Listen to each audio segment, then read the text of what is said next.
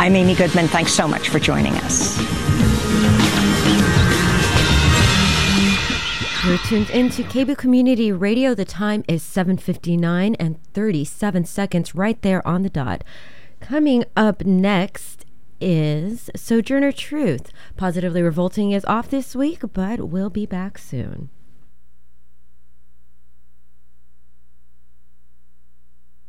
KBOO Community Radio holds open meetings concerning the operations and programming of KBOO in accordance with requirements of the Communications Act of 1934 and certifications requirements of the Corporation for Public Broadcasting. Information about KBOO Community Radio's open meeting policy is available by calling the station at 503 231 8032. Meetings will be held at 20 Southeast 8th Avenue, Portland, Oregon, unless otherwise noted.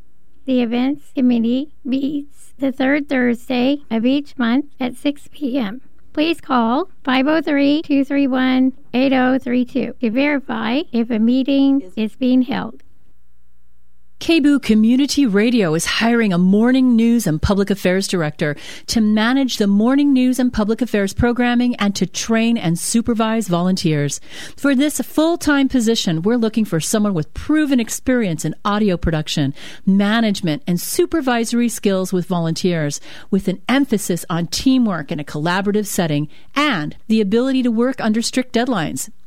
KBOO Community Radio is an equal opportunity and affirmative action employer. People of color and women are encouraged to apply. The deadline to apply is Monday, July 1st at midnight. More information can be found at kboo.fm slash employment.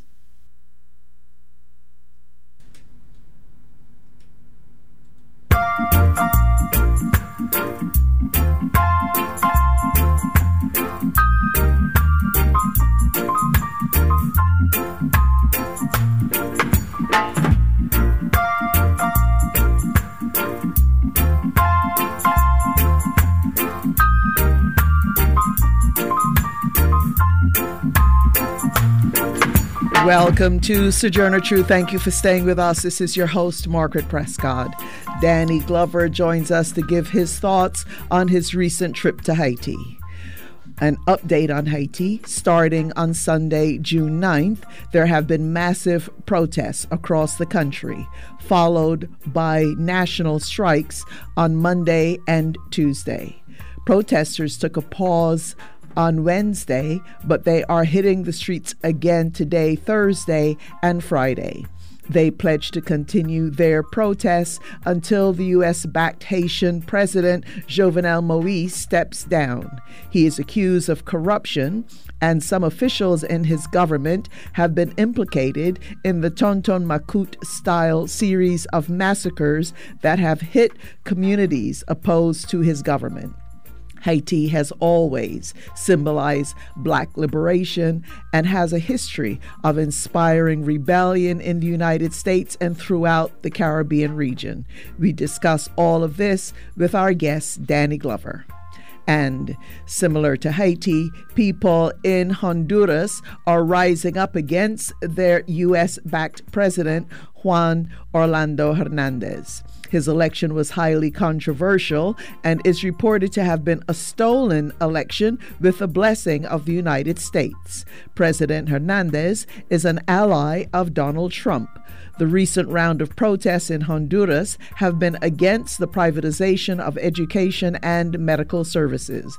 Meanwhile, there is grinding poverty in Honduras, and the level of repression against those who oppose the 2009 coup against democratically elected President Manuel Zelaya have continued. After Haiti, Honduras is the second most impoverished country in the Americas. Hondurans fleeing violence and extreme poverty have participated in migrant caravans attempting to seek asylum in the United States, only to be rebuffed first by the United States and now the government of Mexico, under pressure from the U.S., have sent 6,000 of its National Guard to Mexico's southern border. Our guest is Annie Bird of Rights Action. For our weekly Earth Watch, we're joined by Lucy Sharratt to discuss the spread of contamination of genetically modified organisms. Specifically, she will discuss issues relating to genetic engineering in food and farming. We live in a global world. We're all interrelated. So, on Sojourner Truth, we work to bring directly to you news and views on local, national, and international policies and stories that affect us all. And we draw out how those of us most impacted, women, communities of color, and other communities, are responding. We also discuss the interrelationship between art and politics. Now, for our news headlines. For Pacifica Radio, I'm Eileen Alfandary. President Donald Trump says if a foreign power offered dirt on his 2020 opponent, he'd be open to accepting it and he'd have no obligation to call in the FBI. Trump spoke to ABC's George Stephanopoulos. I've seen a lot of things over my life. I don't think in my whole life I've ever called the FBI. In my whole life, I don't. You don't call the FBI. You throw somebody out of your office. You do whatever. Al Gore got a stolen briefing book. He called the FBI. Well, that's different. A stolen briefing book. This isn't a stolen. This is somebody that said we have information on your opponent.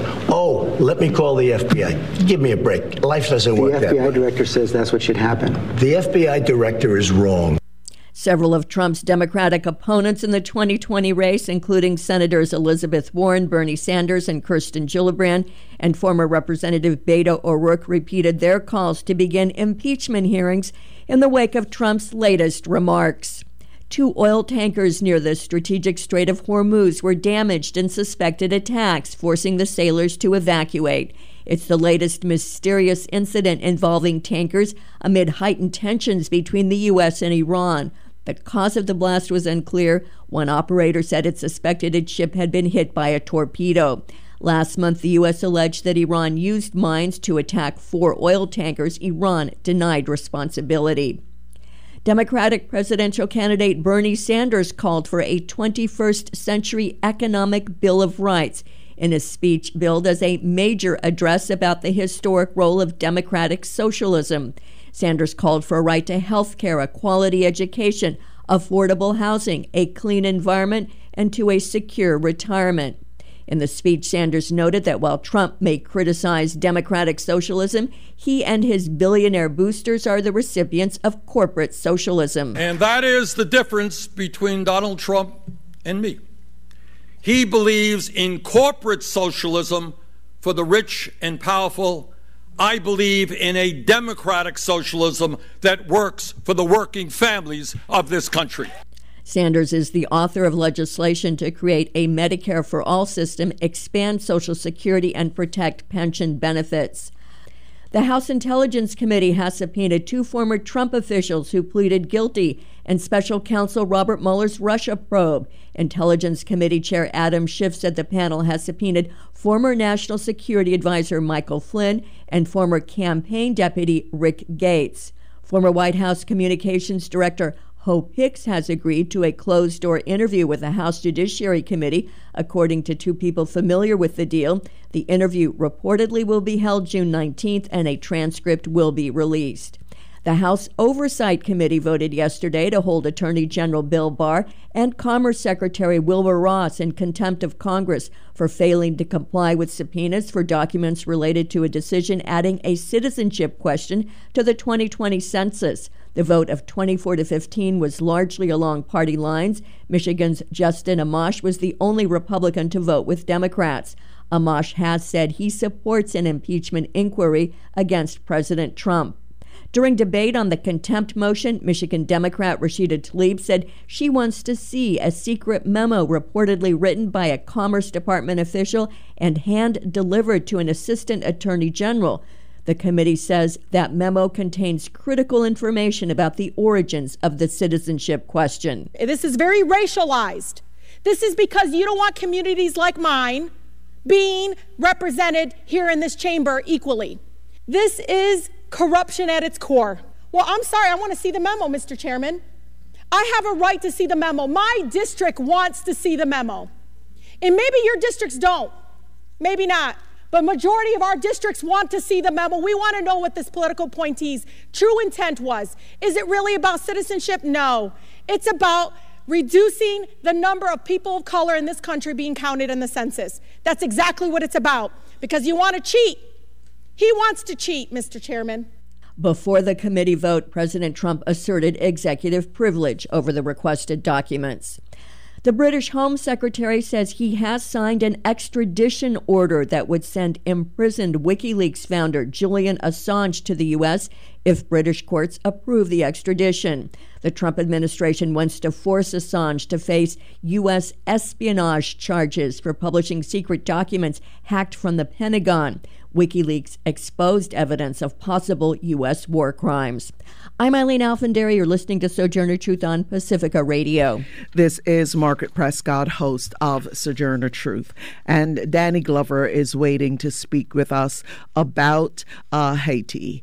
And of course, he is actor, producer, humanitarian, chair of the board of directors um, for TransAfrica, former chair of the board of directors for TransAfrica. His film credits include Lethal Weapon, Beloved, The Royal, Tenenbaums, and Dream Girls. Uh, recent, he's been a number of recent films and upcoming The Last Black Man in San Francisco. He has been an activist in movements in Haiti and the continent of Africa, also Venezuela, but indeed throughout Central and Latin America. His work is indeed uh, global.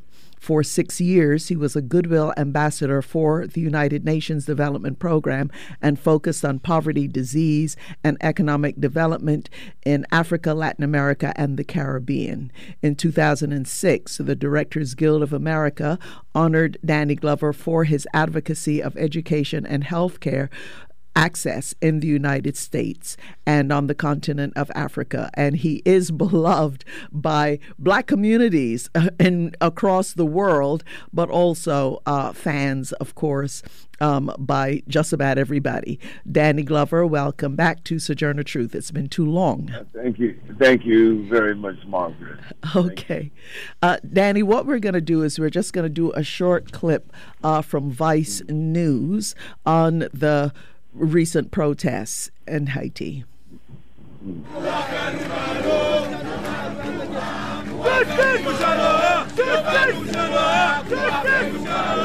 Students in Haiti's capital marched today to mourn a classmate allegedly shot dead by police this month. Their anger is symptomatic of wider fury with authorities in a country where jobs are scarce, inflation is high, and successive governments have been accused of skimming money from the people. Protests against President Jovenel Moise started last year after a Senate report accused officials and private companies of embezzling nearly $2 billion from the sale of oil. The oil came from Venezuela's PetroCaribe scheme, which sells to Caribbean countries at a low cost up front and gives them decades to pay the rest. After the 2010 quake, the loan became a critical way to fund urgent and essential reconstruction projects. You are responsible for tackling corruption in Haiti. Yes. They have some projects in the cities and they they don't have the, the project. Companies receive the money, but they don't have the project. I discover in the report that all the government are spend badly all the money. Youri Latortue chairs the Senate committee that produced the report. It covered 2008 to 2016 when President Moise's two predecessors were in office. The $2 billion in funds were meant to be spent on projects including housing and government ministries.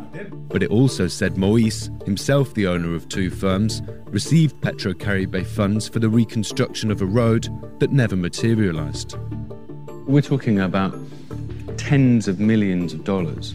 Where is it? In individual pockets, in the firms, in uh, some administrators, some accounting. President Moise himself. President Moise, because he was not in the state, but he had, he had, he, he had a, a firm.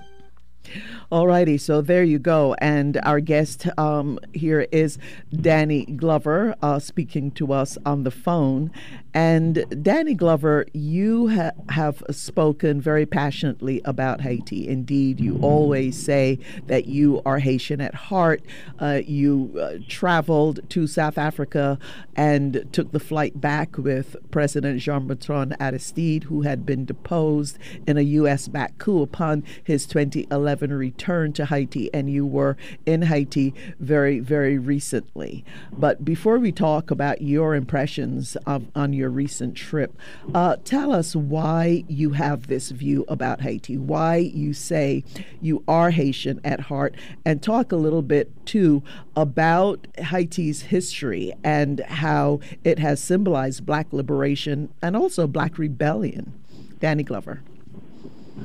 Well, there's so many reasons why. Maybe perhaps the great Frederick Douglass was one, the first referred to himself as a Haitian at heart because of the extraordinary um, power of resistance and how the Haitian people have demonstrated that throughout slavery, the various uh, uh, uh, revolts that happened, uh, the Mackandal revolt, the revolt that happened before the revolt in 1791, which eventually led in 1800, in 1804 to the independence of Haiti.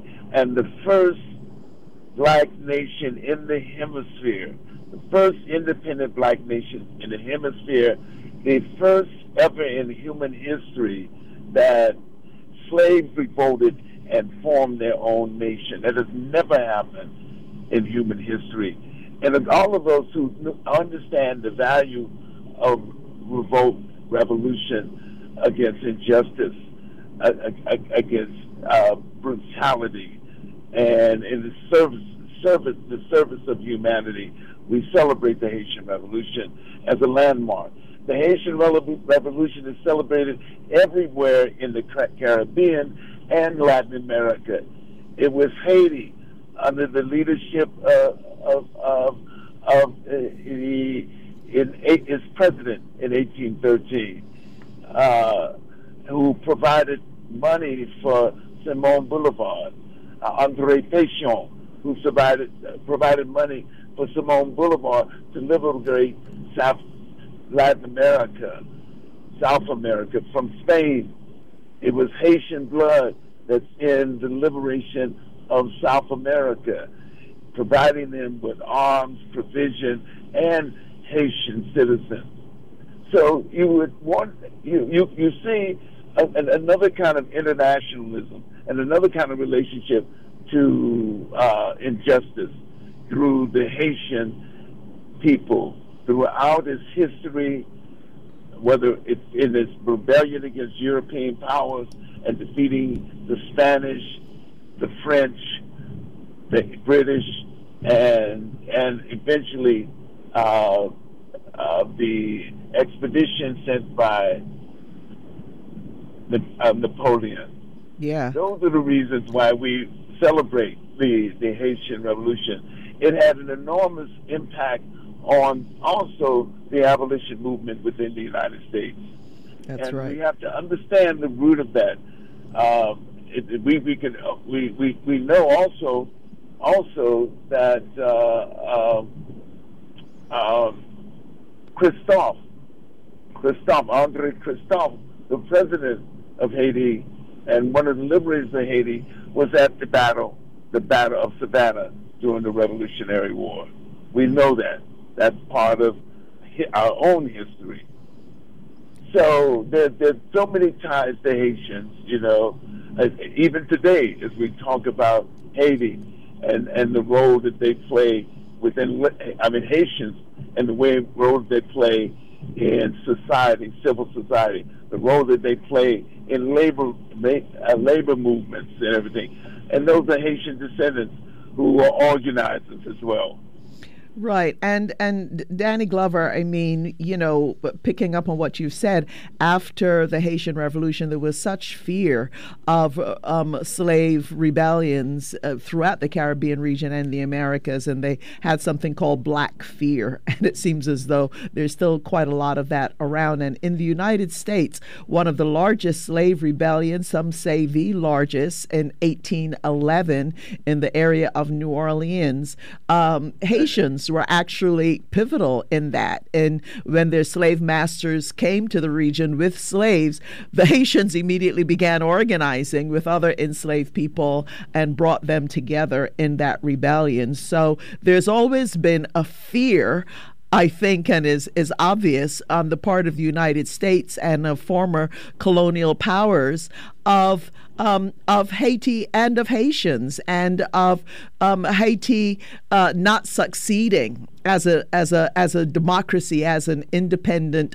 uh, country for uh, the they consider it a bad example to not only black people in the United States and throughout the Americas but to oppress people anywhere if Haitians can can rise up and, and succeed in achieving their goals. Uh, Danny Glover, your thoughts on that?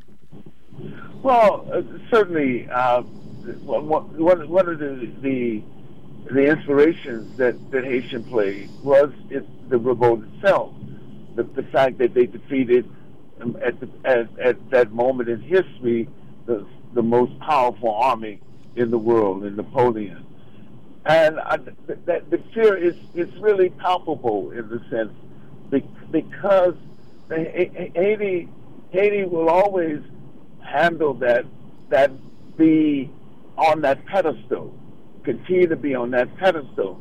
Its own risk resistance is a reflection in the sense of of love and justice. Its own resistance is reflected continue whenever you see here Haitian men and women and children and communities protesting, you know that they're protesting for what is just, what is right. And you know that they're protesting for and demanding the the uh, uh, the uh, what is entitled to them. And so this is this is a very it's very sensitive to a lot of people because we don't know too much about the Haitian Revolution. In this country, we've been uh, for the uh, most all of the 20th century and beyond we've been uh, uh, we, we, we've we've we've never we haven't considered the Haitian Revolution and the importance of the revolution. It's been devalued or almost erased from our memory. Right. As as as we as as, as Alpha slave revolts as, as are. You you look you look at the slave revolt of New Orleans and the brutal repression of that revolt. It's a well organized revolt at that. Now this is this is seven years after the Haitian uh, Haiti had won its own independence, and and it was also important to understand that the as the the slavery, the new slavery, moved west. It, it now moved into and found itself at the center point of that new slavery, found itself in New Orleans. New Orleans was the center of the new slavery. And from there, in New Orleans, slaves were slaves were were in Louisiana because it now was no longer a French territory. It was now a U.S. territory after the purchase of an of of of, uh, of the Louisiana Purchase of of 1804. Yeah. So oh, there's a very very interesting connection between that. And as we talk about, this has happened also. This slave revolt also happened before the War of 1812, and and and, and that War of 1812, in which the U.S. attempted to annex Canada, they also at, at the, at the same time were under siege by the British. At the same time, in this whole process, that's the war that we found Francis Scott Key writing uh, our national anthem uh, there's also the war in which they burned down the White House as well. The British burned down the White House, and and and as, as the British would say to slaves enslaved Africans, if they joined that resistance or rebellion, if they joined with the British, they will receive their independence, their freedom. Yeah. It's not independence, their freedom. So all this is, is a very, very interesting part of of uh, of a whole a history of a country that's always romanticized its history. Right. Always attempted to, to diminish those victories of people, you know, those victories and celebrate those victories of people. It's up on us. It's up to us to celebrate those victories of people. It's up to us to know that the Denmark Vesey slave revolt was was was an attempt to commandeer uh, boats, ships in the Charleston Harbor, and take those ships to Haiti. Yeah. In 1823. Yeah. So, so all, all these all these are very interesting, and, and the tragedy is is that here the Haitians, the the first symbol, semblance of freedom in the Americas were the Haitian Revolution. The Haitian Revolution was the articulation of the of the Constitution of the United States, the Declaration of the United States, the French Declaration of Independence, rather, the French Rights of Man. There, the Haitian Revolution was the actualization of those ideals.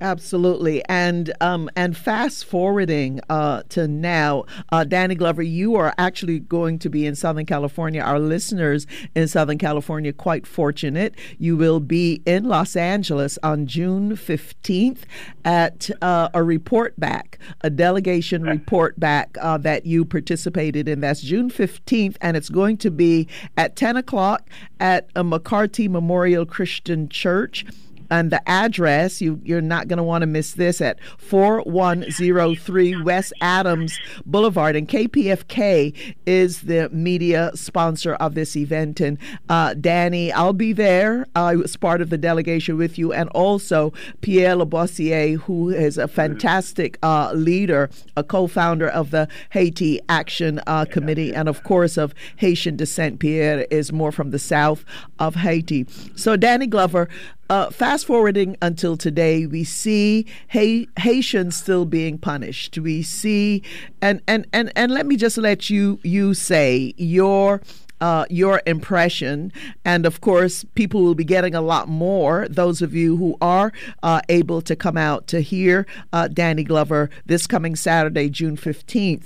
But just give us some of your initial reaction and and thoughts to this. And also, I want to say that you were a, a good friend of the late Hugo Chavez of Venezuela, and you are also a good friend of um, uh, former Haitian President Jean Bertrand Aristide, who remains extremely popular on the ground in Haiti. So, Danny Glover, what was that like? It, it seemed it was just a few weeks ago or something. I've lost track well, of time. Just, just recently, I, I uh, also with Pierre Labossiere, uh, and a, a, friend, and, and, with Haitian Emergency Relief uh, Fund, as well as Walter Riley, uh, you, and and I, I, I, I, an ongoing supportive friend, a true friend in the Congress of the United States, Representative Maxine Waters. We were on this delegation. She was the one um, who insisted that we go and be part of this delegation to uncover what was really ha- happening, what was really what was happening uh, on the ground. With all the, the news that we received, or the lack of news that we have received about the the protests and the murders of children, the murders of and and of, of men and women, the burning of women, uh, and we've met women who you can see the facial burn, the scar on their face where they had been burned. So we we were there to to collect information, as as you had been there earlier to collect information and to report on actually what's happening. What you saw with your own eyes, we would we uh, we we uh, uh, um, we, we we had this is where we we had this information, more information available to us with the with the uh, with the delegation as we we, we visited the Aristide um, University. we also visited uh, uh, uh, uh the Aristide Institute. Uh, we where we heard witnesses, women, women primarily, who gave testimony on what had happened to them. We, we were greeted by, and certainly greeted by the U.S. Embassy, which had its own analysis of what has happened, and but but the clear clearly the information that we received uh, from the women themselves, those who had been burned, whose houses had been burned, and also uh, had, were, were, were very important in, in calibrating uh, not only what has happened in Congress, where uh, uh, Representative Waters brought that to the attention of the Black Congressional Black Caucus, and as well as Congress itself. So uh, there's continued protest, and, and, and, and right now, as you mentioned before, and that protest is is is is part of the the spirit to bring real independence and real freedom to the Haitian people, to have them be the recipients of the of the the wealth and all of the the, the contributions that have been made to Haiti, uh, which seems to be have been uh, corrupted or disappeared and everything else. So those are the kind of things that that we we we want to talk about, and we want to talk about how we get citizens here, whether Haitian and whether African American or whether citizens of our of this country, more engaged in what's happening in in, in, in Haiti. You know, if if if if what we had seen in Haiti, the testimony we had seen you know, no, not hyperbole, but the testimony we've seen happen had happened in other other places in, in, in disfavor of U.S. policy and everything else, and, and an adversary of U.S. policy. Uh, uh, uh, uh, policy.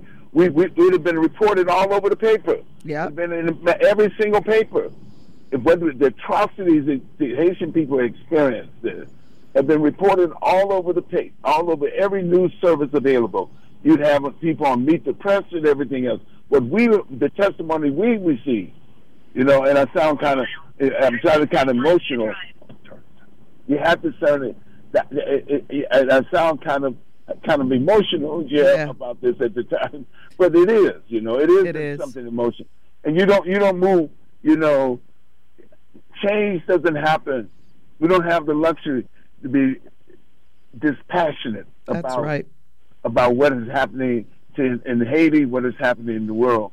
Is that passion that we need to have as we move forward and, and to bring justice not only to this country and the rest of the world, but specifically to the Haitian people. Yeah, and certainly none of us could sit on our hands. We all owe a great debt to Haiti, not only uh, people of African descent, but uh, people who believe in freedom uh, anywhere. And these massacres, Danny Glover at the event, you will see we have just finalized the video um, that the taken by the Sojourner Truth team in La Saline, um, which one of the areas um, where people were uh, some burned alive, left on the street to be, you know, eaten by wild animals, etc. Yeah, and you will see the the premiere of that, and people who attend the event will see the premiere of that. But Danny, Glover, we know that how busy you are, and you just seem so tireless because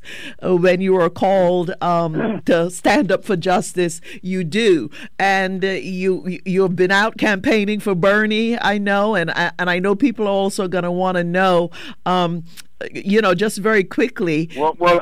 Well, I'm in South Carolina right now. We have an event uh-huh. uh, in support of Bernie's campaign in Aikens and Columbia, South Carolina. South Carolina is an important state.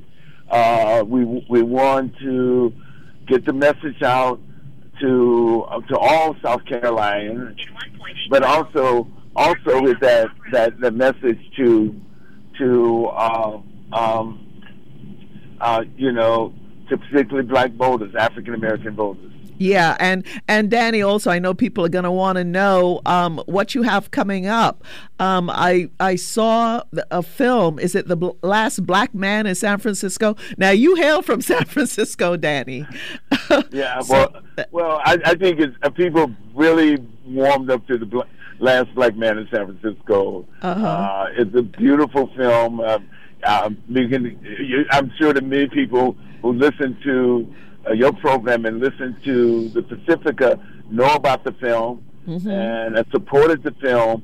Uh, it is a film uh, which is, in, in, some sense, put, puts up face, puts up front the whole idea of uh, the whole idea of what's happening uh, around gentrification, how the the population of San Francisco, uh, which had been, as I grew up, in the neighborhood of 12 percent, is as many say as low as 4% now. The population of San Francisco, the neighborhood, I was born and raised in San Francisco. So sometimes I do feel like the last black man in San Francisco. right, and you, also you were in "Sorry to Bother You," that film I, that I thought was actually brilliant uh, by Boots no, Riley. No. It was ignored by the Academy, but so you're you're out there working and, and you're doing all of this this activism well, well, and campaigning. I, I'm telling you, I've been so fortunate to have young directors, uh, to be connected to young directors throughout my career, or directors who have a, who have who want to shift the narrative. And Charles Burnett with To Sleep with Anger was one of my first opportunities at that. You know, uh, yeah, uh, and and and certainly the, the, these young directors, Boots Riley, uh, who whose, whose father was with us since Haiti. That's right, Walter. His father, mm-hmm. Walter Riley, and I were students 50 years ago at Stanford, 50 years ago at San Francisco State. Wow. And, and, and involved in this at the state, the strike at San Francisco State University, which uh, uh, which um, was um, led to the School of Ethnic Studies. Yeah. So, in, in, in, in, in some sort of sense, it's beautiful to watch our children, you know, uh, in a sense, take up the mantle as, as filmmakers, as artists, as citizens, first of all, as citizens in the fight for liberation, right. the struggle, in the struggle for liberation and well, justice. Well, Danny Glover, when you come to uh, Southern California, this is an event um, that I'm involved in, and, and KPFK being the media sponsor. And to all of our listeners out there, we want to honor uh, Danny Glover as well, and uh, not only his talent, but also his commitment uh, to human rights and to grassroots people uh, generally. So I know a lot of folks are going to want to come out and uh, see you uh, Danny Glover, but also, as you say, we have to figure out together uh, what we're going to do to stop these ongoing massacres for the um, the this U.S.-backed government in Haiti and the theft of the Petrocaribe money. All of us have to be accountable for it because it's also taxpayer dollars um, that are being used um, to basically hold people down. And we heard about how much money there was, or at least some of it, Danny, when we were in the U.S. Embassy and uh, they were reporting about the various programs they were involved in. Mm-hmm, mm-hmm. So, Danny, there's we're going to hear a lot more from you this coming Saturday. Well, well, well I'm I excited. Think, I think, we we we're going to have to connect what is happening in Haiti to what is happening happen in Brazil with the imprisonment of Lula yeah. Silva and the overthrow of that, and and the, certainly the news, the recent news about Moro and the corruption uh, uh, and and the role he played, as well as uh, the U.S. government played in the undermining of Brazil's democracy. Yeah. And so we have to, we have to really understand this right now. As we we look over the region, we uh, we see what's happening in Honduras and everything else. We see the uh, of, of the thwarted attempt of, of, of a military coup in in Venezuela, uh, and and still and still and and and certainly certainly the fact that uh, uh, that the uh, the whole idea of a military uh, offensive in Venezuela is very dangerous, and present, and real. You know, yeah. uh, the what's happening with these governments, which change the, the trajectory of their country, uh, reducing real poverty, poverty and extreme poverty in Venezuela, in Brazil, all over the region. All these governments, all these governments are are, are under fire. All these governments have have been which change those dynamics in the in the midst and, and using the public wealth, using the wealth created by by the by oil oil revenues, using that wealth in in the service of health care, in the service of education, in the in the service of building houses. How can you say a government a government is illegitimate illegitimate when it builds in a movement during the Bolivarian movement has built more than two million houses for people, and it's there. It's real. You see it. Yeah. It's not any fantasy. It's it's not the kind of uh, situation in Haiti where Moise's government has, has has supposedly started to build things or contract that took money to build things that never were built. It's real. You know, and this goes on. But that's that's that's the kind this the kind of transformation in terms of another relationship, a new relationship that that the U.S. has not only with Haiti, not only with Central America, Nicaragua, not only with the Caribbean, Cuba, and and, and all the countries, not only and, also Latin America. This is not the Monroe Doctrine of of of 1823. Yeah. Yeah. Well, that on on that note, Dan, Danny Glover, it reminds me you and I did a had a kind of a, a, a fire chat type discussion uh, some years back, and we've played it again because it's still very viable. Clearly, um, your uh, knowledge of history, you have a lot to say. You've been involved in so much, and I ho- I know your schedule is really busy, but just sometime carve out some time so we can do another in depth discussion with you because we could keep this up for the whole hour. I know. I know. I know. So we Okay. appreciate you, uh, Danny Glover, and uh, I'll see you on Saturday. See you on Saturday. Okay, right, safe bye. travels. Bye bye. Bye. Thank you. Thank yeah. you. And those of you who want more information about that event, you can go to kpfk.org uh, um, and, uh, you know, just get there. It's 10 o'clock. Try to get there as close to 10 o'clock as possible. Make sure you do get a seat. There'll be a premiere of the video of um, the victims of the La Saline um, massacres in Haiti, but they're also protagonists. You're going to hear uh, inspiring stories of people who are also fighting back. That's this Saturday, June 15th at 10 o'clock for our listeners in Southern California with Danny Glover, uh, Pierre Labossiere, and, and me. That's Margaret Prescott. We're going to take a, a very short station break. Uh, when we come up, uh, we'll be focusing on Honduras uh, with Annie Bird. Stay with us. We'll be right back. This is Danny Glover. You're listening to Sojourner Truth with my friend Margaret Prescott. Radio powered by the people.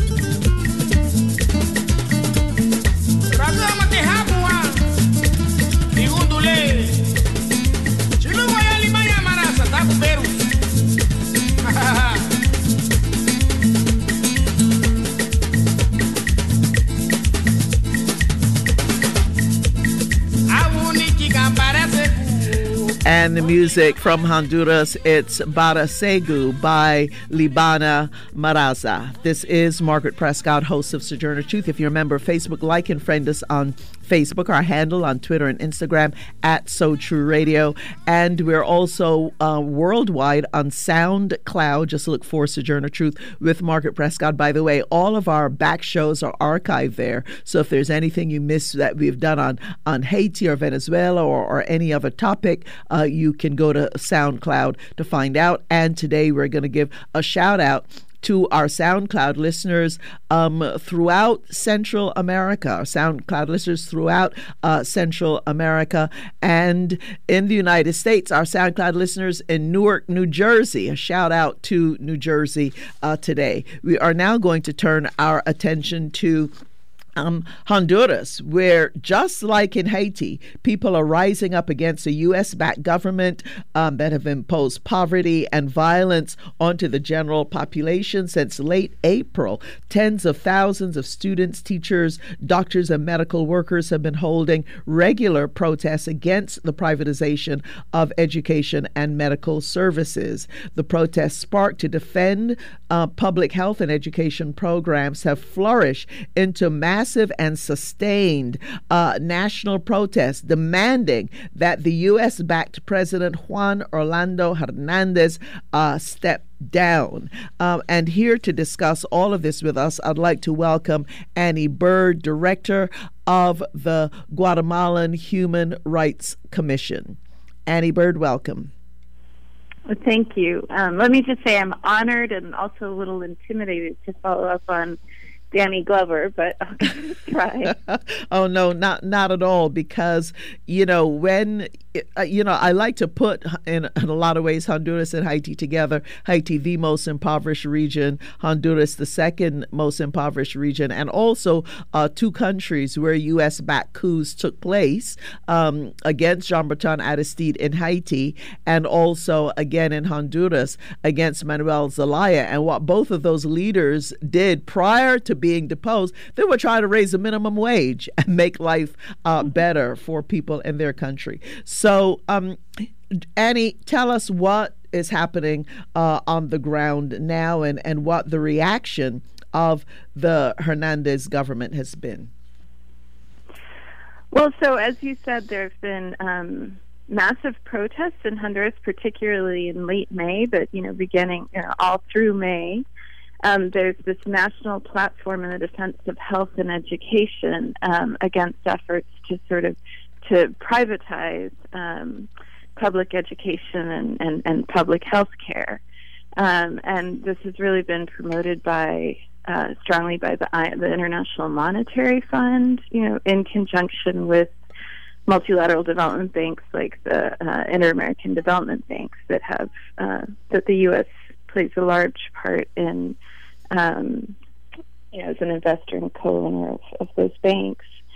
Um, so the Honduran people, you know, are also just really fed up with um, the, you know, essentially despotic rule of a president that they didn't elect. Um, that's only been able to stay in force because of um, support from some sectors of the military. You know, Annie, um, when you say d- didn't elect, I, I remember following that presidential race. And indeed, the candidate that was supported by the movement at one point was leading by an overwhelming uh, a number of votes, and it was being reported, even in some mainstream medias, um, that Hernandez would be defeated. And then all of a sudden, everything flipped and he won. What the heck happened? Well, there was uh, essentially a blackout um, where all of the computers went down when huh. opposition candidate Salvador Nasrallah was, was winning. Um, and then when they came back online over a day later, um, the, the results just changed dramatically, and it was just statistically impossible for um, the kinds of changes uh, to happen that they were reporting as having happened. And even the Organization of American States Observer Mission, which very rarely takes strong positions on on uh, on elections, basically said in their report that it was impossible that you know that it was that these elections had to be repeated, that the results of the elections were not verifiable and yeah. it was just stolen. Let's let's just face it. And and then for people who have been focusing you know trump has been focusing on the, the whole migrant caravan etc to get some understanding of um, just the level of poverty and violence which is getting worse in in honduras. According to the world bank more than 60% of the honduran population lives in poverty. It's more than 60% and in rural areas one out of five hondurans Hondurans live in extreme poverty. That's less than $2 a day. Um, so, just we, we are sorry we're a little short of time, uh, Annie. We had hoped to have a little longer time uh, for this uh, segment, but just give some final thoughts now from you, and also if people want to find out, um, you know, to get updates about what's going on in Honduras, if you know, if you have any suggestions to share with us.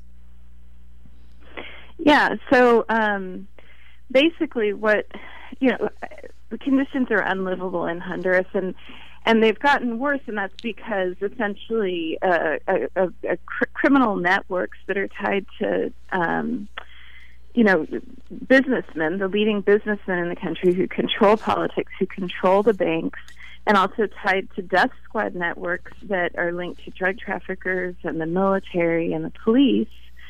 Um, are yeah, sounds like Haiti. Are, yeah, they're essentially responsible for the levels of poverty today. Yeah. Um, and sort of the levels of corruption that are forcing, that are, you know, making the public institutions not work, like the healthcare system. And instead of combating that problem and calling attention to that problem, and, you know, the IMF and, and the uh, multilateral development banks um, push forward false solutions, um, which are essentially empower- further empowering and financing yeah the businessmen who are responsible for the violence and the corruption and uh, giving yeah including the murder of, of corruption. environmentalist yeah, Berta Cáceres also exactly and many that. other mm-hmm. people mm-hmm. you know many yeah. other you know uh, human rights defenders and I've worked closely on Berta's case for years and it's a really important sort of par- paradigmatic case that shows how these criminal networks work but what that means is that Hondurans don't have access to health care and, and they don't have the access to education. They know what's going on. They're, they're, they know what's going on. It's obvious. Yeah.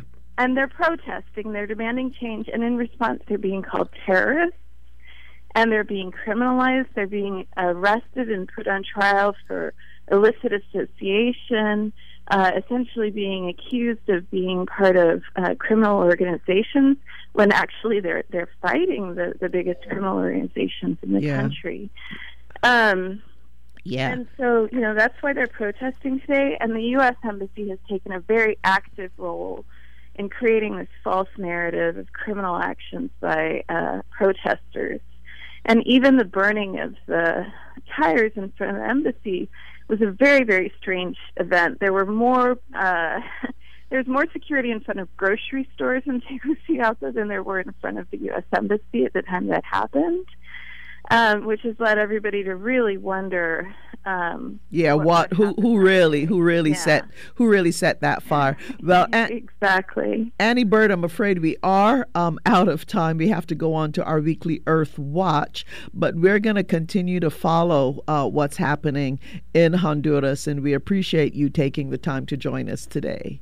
Well, thank you. Thank you so much. This is Margaret. Prescott, host of Sojourner Truth. And wrapping up our show, we're going to go to our weekly Earth Watch. It's back, and we are joined by Lucy Sharratt to discuss the spread of contamination of genetically modified organisms, specifically issues related to genetic uh, engineering and uh, food uh, farming. She works in Nova Scotia, Canada, as the coordinator of the Canadian Biotechnology Action Network. They, um, well, I'll have her tell us a bit about what they do. And of course, our weekly Earth Watch, we partner with the Global Justice Ecology Project. Lucy, thank you for joining us.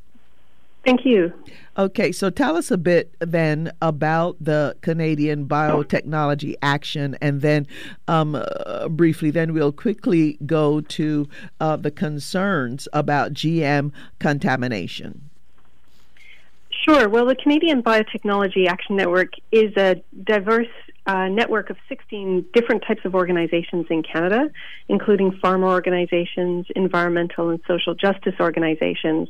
So it brings together a lot of perspectives on what are the issues raised by using genetic engineering. So we monitor uh, all kinds of different questions environmental questions, social and economic questions.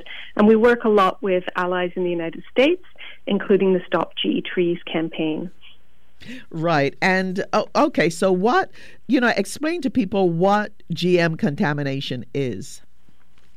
Yeah, so we could call it genetic engineering or genetic modification. We're talking about moving uh, genetic material around at the molecular level, like directly interven- intervening um, in plants to change their genetic material in a way that's never been done before in the lab. And we we're very concerned that we don't quite understand enough to be doing that. There's many unexpected results when you move genetic material around.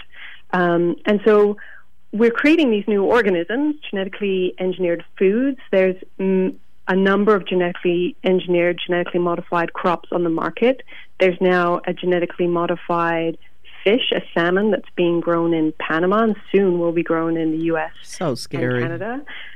Yeah, and so you know it's been 20 years that we've had a few genetically engineered crops like corn, canola, soy, and cotton um, dominating the landscape in North America. And now, after 20 years, we see the world's first genetically engineered food animal, the salmon, and a great deal of push to get other types of organisms into the market, into the ground, like genetically engineered trees. Yeah, and the the thing is, I mean, I I remember that uh, Monsanto, now Bayer, that I think is such an evil company with Roundup and all of that. At some point, they were actually um, uh, organic farmers were concerned that their crops were being contaminated with genetically modified um, seeds on the one hand, and on the other hand, Monsanto was trying to sue them to say that they were illegally uh, using um, GM. Uh, you know what I mean? GM seeds. So yeah, this, so it's one yeah. of the most obvious and fundamental problems with genetically modified seeds is that these are living organisms. They will replicate, they will reproduce, they can spread and move around. We really can't control them once we start growing these crops or um, producing these animals, even. And so we know to expect contamination, and yet our governments haven't assessed what that means because really the power of these companies like Monsanto, that's now Bayer, is so large and they've invested so much in the technology. And that is another fundamental concern that we have is the degree of corporate control over these genetically engineered organisms. Right. And, you know, now also that you have these fast food companies, um, you know, saying, well, they're now going to be offering these uh, meat alternatives, you know, on the one hand, a good thing, you know, people eating less red meat. But on the other hand, I really worry about how much GM products are, you know, going to be involved in this. And, you know, talk about danger, also the danger of these GE trees. I mean, our entire environment and food system might become contaminated as a result of all this. Just your final thoughts here. Yeah, I think we definitely need to have a real debate over whether or not this technology is actually useful. What's the social worth of using genetic engineering? Do we need it? And this technology is often coupled with, yeah, a great degree of corporate control, the use of other pesticides. So if we look into the future of what kind of food and farming we want? Is there a role for genetic engineering? Or, in fact, is this technology bringing us somewhere else entirely? And you know, President Trump has just announced, and well, signed an executive order to speed up the regulation of genetically engineered products. Oh my. And so it's obvious that both in Canada and the US, the priority is to support the technology, support the release of the technology. But there's so many environmental, health, social and economic concerns that really the entire project needs to be uh, scrutinized and pulled back. Yeah, and absolutely, this will impact everybody, but in particular, frontline communities, indigenous people, you know, communities of, of color, immigrants, migrants, etc. People who can't afford to go out and, you know, to Whole Foods and Whole Paycheck and try to get, you know, eat organic, etc. So um, we're going to have to keep an eye on this. And um, just for people, just just quickly, we've got about 30 seconds for people who are concerned about this and who want to um, stop this from happening, um, what would you suggest they do? Um, people could go to the website of the Stop GE Trees campaign, uh, Google that, or go to cban.ca. There's lots of actions people could take, but um, yeah. yeah, stopping GE trees is is a really important priority. Absolutely. Well, thank you so very much, uh, Lucy Sharratt, for joining us, and we appreciate uh, your work on behalf of all of us and the planet. Thank you. Thank you. All righty, we're out of time. Today's show produced by Margaret Prescott. That's me. I'd like to thank our uh, all of our guests uh, and our audio engineer, Mr. T. Teddy Robinson, our assistant producer Romero Funes. If you'd like a copy of today's show, contact the Pacifica Radio Archives at 1-800-735-0230 or go online to pacificaradioarchives.org. A lot going on. Thank you for listening. This is your host, Margaret Prescott.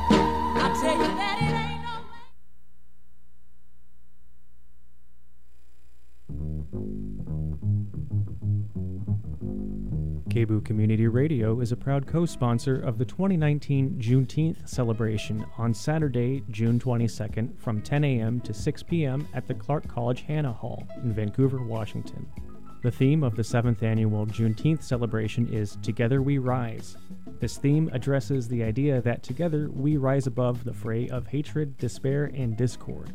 The celebration features a job fair, panels, awards, contests, an art gallery, live entertainment, and more. Again, that's the 2019 Juneteenth celebration on Saturday, June 22nd from 10 a.m. to 6 p.m. at the Clark College Hanna Hall, 1933 Fort Vancouver Way in Vancouver, Washington. More information can be found at kboo.fm on the right side of the homepage under Community Events.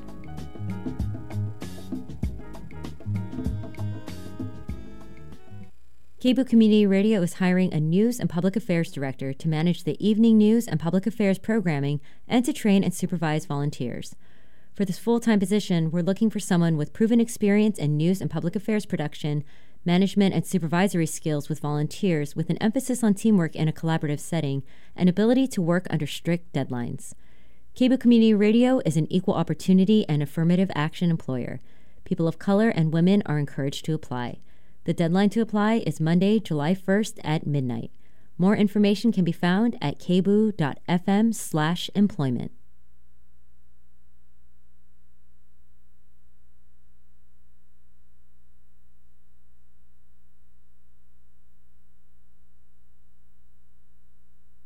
This is KBOO Portland. It's 9 o'clock, and that means it's time for The Beloved Community with host John Shuck speaking live with filmmaker Massimo Mazzucco about his latest documentary, American Moon.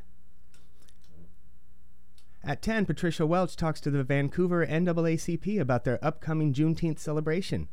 At 10:30, Film at 11 welcomes Just Jess of the Monday Sampler to discuss some recent Netflix movies including Unicorn Store and Rim of the World.